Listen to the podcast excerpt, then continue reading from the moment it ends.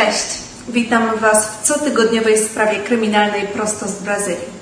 Jeżeli już subskrybujesz mój kanał, to miło mi Cię widzieć, a jeżeli widzimy się po raz pierwszy, to zachęcam Cię do subskrypcji. Na moim kanale znajdziesz brazylijskie sprawy kryminalne i wszystko to, co związane z Brazylią. Zachęcam również do wsparcia mnie na Patronite, ponieważ dzięki temu mogę pracować na pełnych obrotach. Dzisiejsza sprawa jest sprawą łamiącą serce, jednak niezmiernie ważną, ponieważ porusza problem pedofilii.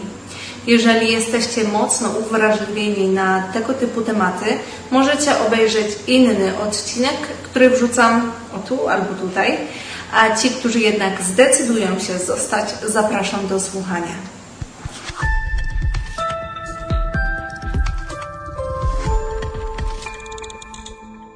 Marcelo Costa G. Andrade, znany również jako wampir z Niteroi, urodził się 2 stycznia 1967 roku w Rio de Janeiro. Był on brazylijskim seryjnym mordercą, który zamordował 13 dzieci. Marcelo urodził się w największej faweli w Brazylii, Rocinha. Znajduje się ona w Rio de Janeiro. Niestety chłopak pochodził z trudnego domu i z trudnego środowiska. Jego matka, która była sprzątaczką, stale była bita przez męża alkoholika. Codzienność, w której się wychowywał, fatalnie wpływała na jego rozwój i poczucie bezpieczeństwa. Sam przyznał w wywiadzie, że nie pamięta chwili, w której rodzice okazywaliby mu czułość czy troskę o niego. Chociaż matka starała się robić wszystko, co mogła, żeby utrzymać rodzinę, nie wystarczało to jednak, aby utrzymać wszystkich. Kobieta doszła do wniosku, że najlepszym rozwiązaniem w tej sytuacji będzie rozwód. Ale wiedziała, że nie da rady sama opiekować się Marcelo, ponieważ chłopiec był wtedy mały, a ona często spała w domu, w którym sprzątała. Nie mogła go więc zostawiać samego w domu. Tak więc wysłała syna do dziadków do stanu Ceará. W tamtym czasie Marcelo miał 5 lat. Chłopiec, choć jeszcze mały, rozumiał mniej więcej, co działo się w jego otoczeniu i nie chciał zmieniać miejsca zamieszkania. Po prostu się bał. Trudno się mu dziwić. Co prawda byli to jego dziadkowie, ale Marcelo nigdy wcześniej ich nie widział, więc byli oni dla niego zupełnie obcymi ludźmi. Kiedy zamieszkał z dziadkami, jego życie nie stało się znacznie lepsze od tego, które wiódł do tej pory. Dziadkowie wspominali, że chłopiec często zwracał się w stronę fantazji, a w szkole był stale szykanowany. Jego dziadkowie nie dbali również o to, co działo się z chłopcem. Inni uczniowie nazywali go głupim, niedorozwiniętym, a jeżeli chodzi o jego osiągnięcia w nauce, to też było raczej mizernie. W zasadzie nie szło mu wcale, bo często nie mógł zdać z klasy do klasy. Kiedy Marcelo skończył 10 lat, jego mama przyjechała do domu dziadków, ale nie tylko po to, żeby odwiedzić syna, ale przede wszystkim po to, żeby zabrać go z powrotem do Rio. Chłopiec jednak nie chciał wrócić, bo tak naprawdę nie pamiętał zbyt dobrze swojej mamy. Poza tym jego mama miała nowego partnera, a wraz z nim mieszkały jego dzieci, których chłopiec nie znał zupełnie i ponownie obawiał się braku stabilizacji, która, chociaż marna w tamtym momencie, to jednak jakaś była. Ale jak można się domyśleć, chłopiec nie miał za bardzo wyboru, w końcu był tylko dziesięcioletnim chłopcem. Jak można się również spodziewać, związek matki z nowym partnerem przypominał ten poprzedni. Mężczyzna znęcał się nad kobietą, krzyczał, klnął w jej stronę, w stronę dzieci. Matka zaś przynajmniej trzy razy ze względu właśnie na to wyprowadzała się i pakowała rzeczy swoje i swojego syna Marcelo. Następnie znikali oni na parę dni, po czym ponownie wracali, ale pewnego razu zniknęli już na dobre. Matka znów zatrudniła się jako pani domu i znów musiała zostawać na noce. W tamtym czasie chłopiec spędzał czas w domu swojego ojca i jego nowej rodziny. Macocha nie była zadowolona z tego, że musieli oni utrzymywać kolejne dziecko. Bez precedensu mówiła o tym do męża, że nie chce, żeby chłopiec tam mieszkał. Mały Marcelo oczywiście słyszał to wszystko i niestety nie mógł nic z tym zrobić. Więc ojciec, macocha i matka Marcelo zdecydowali, że najlepiej będzie umieścić chłopca w szkole z internatem, tak żeby pod wpływem szkolnego reżimu nabrał werwy i żeby zaczął się uczyć. Ale jak możecie się spodziewać, Marcelo czuł się tam makabrycznie, dlatego też uciekł stamtąd parę miesięcy później. Niestety w tamtym momencie nie miał już się gdzie podziać, więc udał się na stację centralną, gdzie spędzał całe noce i dnie. Pewnego dnia starszy mężczyzna podszedł do niego i powiedział, że ma piękną buzię i nogi. Wtedy też Marcelo po raz pierwszy został seksualnie wykorzystany. Chłopiec zrozumiał wtedy, że w ten sposób będzie mógł zarabiać na życie. Według niego zawsze brał czynny udział w aktach seksualnych, ale kiedy przydarzyła mu się sytuacja, kiedy starszy mężczyzna zmuszał go, żeby był pasywny, bardzo go to wzburzyło. Marcelo wspominał później, że żyjąc na ulicy czuł więcej spokoju i poczucia wolności niż gdy mieszkał w domu. Chłopak zarabiał pieniądze prostytuując się i za te pieniądze podróżował. Kiedy miał 16 lat, wrócił do Sierra, stanu, w którym mieszkali jego dziadkowie. Tęsknił za nimi. Jednak kiedy dotarł do nich do domu, nie było ich tam, a w starym domu mieszkała jego ciotka. Choć początkowo przyjęła go pod dach, to traktowała go bardzo źle, do tego stopnia, że w pewnym momencie wyrzuciła go z domu. Chłopak w ramach zemsty ukradł jej wszystkie dokumenty i portfel z pieniędzmi. Wrócił znów sam do Rio, gdzie chciał zostać ze swoim ojcem jednak również i on wyrzucił go z domu. Marcelo więc nie widział innego wyjścia niż znów wrócić do uprawiania najstarszego zawodu świata. Wtedy też poznał mężczyznę w wieku 48 lat, z którym szybko po rozpoczęciu tego związku zamieszkał. Ten związek po raz pierwszy w życiu zapewnił mu swojego rodzaju bezpieczeństwo, ponieważ ten mężczyzna wspierał go finansowo. Partnerzy mieszkali wspólnie przez 4 lata, po czym mężczyzna powiedział, że musi opuścić Marcelo, ponieważ wybiera się do Salwadoru, aby rozwijać sprawy związane z biznesem. Nigdy nie zaproponował młodemu chłopakowi, aby ten mu towarzyszył, ale Marcelo też nigdy tak naprawdę na to nie naciskał. Po tym jak został sam, zdecydował się wrócić do domu matki i rozpocząć pracę jako kolporter.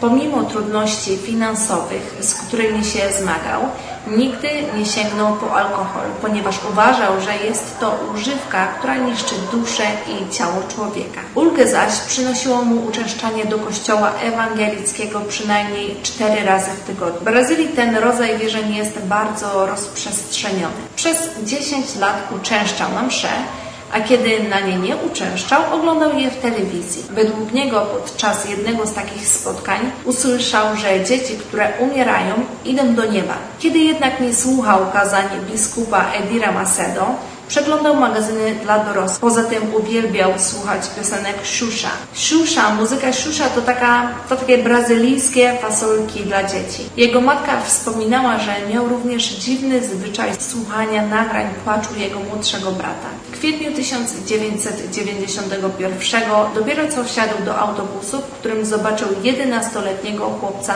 Odaira José Muniz dos Santos, który prosił o pieniądze na ulicy. W tym momencie poczuł, że pragnie tego chłopca. Wysiadł z pojazdu i zapytał chłopca, czy ten wybierze się z nim do domu jego ciotki, a jeżeli się zgodzi, Marcelo zapłaci mu 3000 cruzeiros.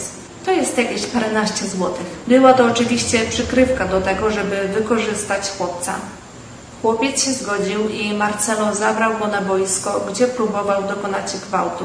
Jednak chłopiec opierał się, dlatego też Marcelo zdecydował się go udusić.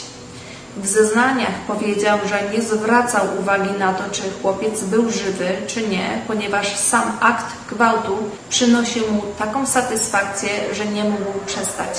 Później ścisnął jego szyję jeszcze raz, żeby upewnić się, że jego dusza trafiła do nieba. Niedługo potem udał się na obiad do domu i wrócił w to samo miejsce parę godzin później. Wtedy też oddzielił ciało od głowy, ponieważ chciał zemścić się na tych, którzy go skrzywdzili w szkole. Do kolejnego morderstwa doszło w 1991 w czerwcu, kiedy wracał z pracy i zobaczył chłopca sprzedającego słodycze na ulicy. Wtedy użył wymówki, że musi przeprowadzić religijny rytuał i zabrał chłopca w zarośla. Próbował zmusić chłopca do stosunku, lecz ten się opierał. Wtedy też Marcelo zaatakował go kamieniami, a następnie zgwałcił chłopca. Od tego momentu nie mógł się on powstrzymać od popełniania kolejnych zabójstw. Marcelo, mając 24 lata, dokonał swojego pierwszego i ostatniego mordu. W ciągu 9 miesięcy zabił 13 dzieci w wieku od 5 do 12 lat. Zazwyczaj byli to chłopcy, szczególnie tacy, którzy mieszkali na ulicy, ponieważ byli oni łatwiejszym celem. Nie było nikogo, kto szukałby takiego dziecka lub się o niego martwił. Szukał chłopców, którzy tak jak on w dzieciństwie nie mieli żadnego wsparcia i byli bezbronni. Aby zwabić chłopców, oferował obiad, lunch, a czasami pieniądze za wykonanie religijnego rytuału. 16 grudnia 1991 dziesięcioletni Alter Medeiros wyszedł z domu z jego bratem Iwanem, aby odwiedzić kolegę, który zaprosił ich na lunch. Chłopcy, aby dotrzeć do tego domu, przemieszczali się przez stację główną w Niteroi, gdzie podszedł do nich Marcelo i zaoferował im 100 cruzeiros. Jest to około 2 złotych, jeżeli pomogą mu w przeprowadzeniu religijnego rytuału katolickiego. Chłopcy, zachęceni możliwością zarobku, przyjęli propozycję i cała trójka udała się w krótką podróż autobusem. Dotarli oni na opuszczoną plażę na obrzeżach miasta. Natychmiast po opuszczeniu autobusu Marcelo próbował pocałować starszego chłopca, ale ten wystraszony ruszył do ucieczki. Jednak chłopiec nie miał szans z dorosłym mężczyzną, który go uderzył i altar upadł na piasek. Chłopiec był w ogromnym szoku, nie potrafił się ruszyć i przepełniony lękiem patrzył, jak jego brat Iwan był seksualnie wykorzystywany przez Marcelo. Po zakończonym akcie mężczyzna udusił młodszego chłopca i powiedział Alter, że jego brat zasnął. Sparaliżowany strachem chłopiec zaczął robić wszystko, czego wymagał mężczyzna. Następnie został zabrany przez mordercę na stację paliw, a następnie dwójka ta spędziła noc w zaroślach. Następnego ranka udali się do Rio de Janeiro. Podczas tej podróży Marcelo powiedział chłopcu, że chciałby z nim zamieszkać. Chłopiec natychmiast się zgodził. Podczas późniejszych zeznań Marcelo powiedział, że był litościwy względem chłopca, ponieważ według niego dobrze się zachowywał i obiecał, że go nie opuści. Jak Wam wcześniej wspominałam, był to okres, w którym Marcelo rozdawał gazety, dlatego też nie mógł opuścić pracy. Inaczej zostałby zwolniony. Marcelo udał się więc do pracy i wtedy też Alter uciekł z mieszkania Marcelo, wracając do domu. Początkowo chłopiec nie ujawniał, że jego brat został zamordowany. Dopiero następnego dnia przyznał się starszym siostrom, do czego doszło. Zabójca nie próbował szukać Alter czy ukrywać zabitego młodszego chłopca. Policja szybko odnalazła ciało, które posiadało znamienia gwałtu. Następnie chłopiec został zidentyfikowany przez matkę, która potwierdziła, że to jej syn. Alter, starszy brat, doprowadził policjantów do mordercy, który od razu przyznał się do wszystkiego, mówiąc nawet, że czekał aż policja wreszcie pojawi się w jego domu. To zabójstwo było jego ostatnim. Po przetransportowaniu na posterunek policji przyznał się do reszty zabójstw i opisał wszystkie swoje działania ze szczegółami, poczynając od pierwszego zabójstwa, które miało miejsce w kwietniu tego samego roku. Jego trofeum po dokonanym zabójstwie były zawsze spodenki ofiar. Zabierał je ze sobą i przechowywał w pokoju. Ofiary dusił swoją koszulką, ale według zeznań sam sposób zabijania nie miał dla niego większego znaczenia. Rzecz, która najbardziej go interesowała, to przyjemność, która płynęła z zaspokojenia sadystycznych rządzeń. Był on nie tylko pedofilem, ale również nekrofilem. W pewnym momencie odbywał stosunki z ciałami chłopców i nie interesowało go to, czy dzieci były jeszcze żywe, czy już martwe. Jak wcześniej wspominałam, nie zabijał on starszych dzieci, ponieważ ksiądz, którego słuchał, mówił, że dzieci do 13 roku życia idą do nieba. Dlatego też zabójca tłumaczył, że to była przysługa z jego strony, ponieważ dzięki niemu wszystkie zabite przez niego dzieci poszły do nieba. Oczywiście każdy zabójca szuka jakiegoś powodu, który usprawiedliwiłby jego działania i najprawdopodobniej właśnie dlatego używał tego argumentu. Marcelo rozmawiając ze swoimi ofiarami używał tych samych słów, które usłyszał, kiedy został zgwałcony po raz pierwszy. Mówił, że chłopcy mieli śliczną buzię, nogi i według psychologów pracujących przy tej sprawie związane było to z jego traumą, którą przeżył jako mały chłopiec. Inną częścią jego modus operandi było wypijanie krwi niektórych dzieci.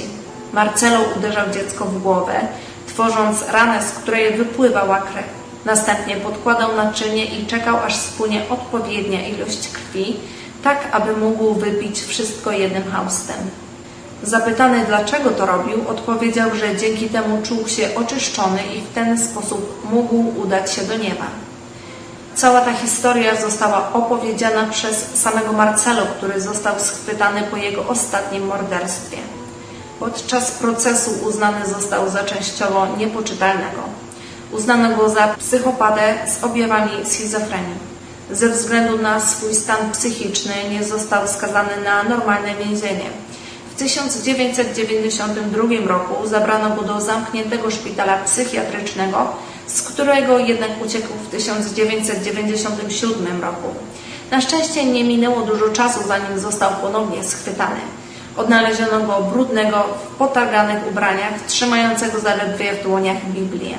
Wrócił do tego samego szpitala, a w 2003 roku został przetransportowany do szpitala Henryki Hosho i pozostaje tam do dziś. Mężczyzna udzielił wielu wywiadów, w których opowiadając historię zabójstw ze szczegółami nie wykazywał żadnego poczucia winy. Marcelo jest osobą spokojną, opanowaną, cierpliwą, nie wykazuje emocji i też nie wykazuje współczucia względem innych.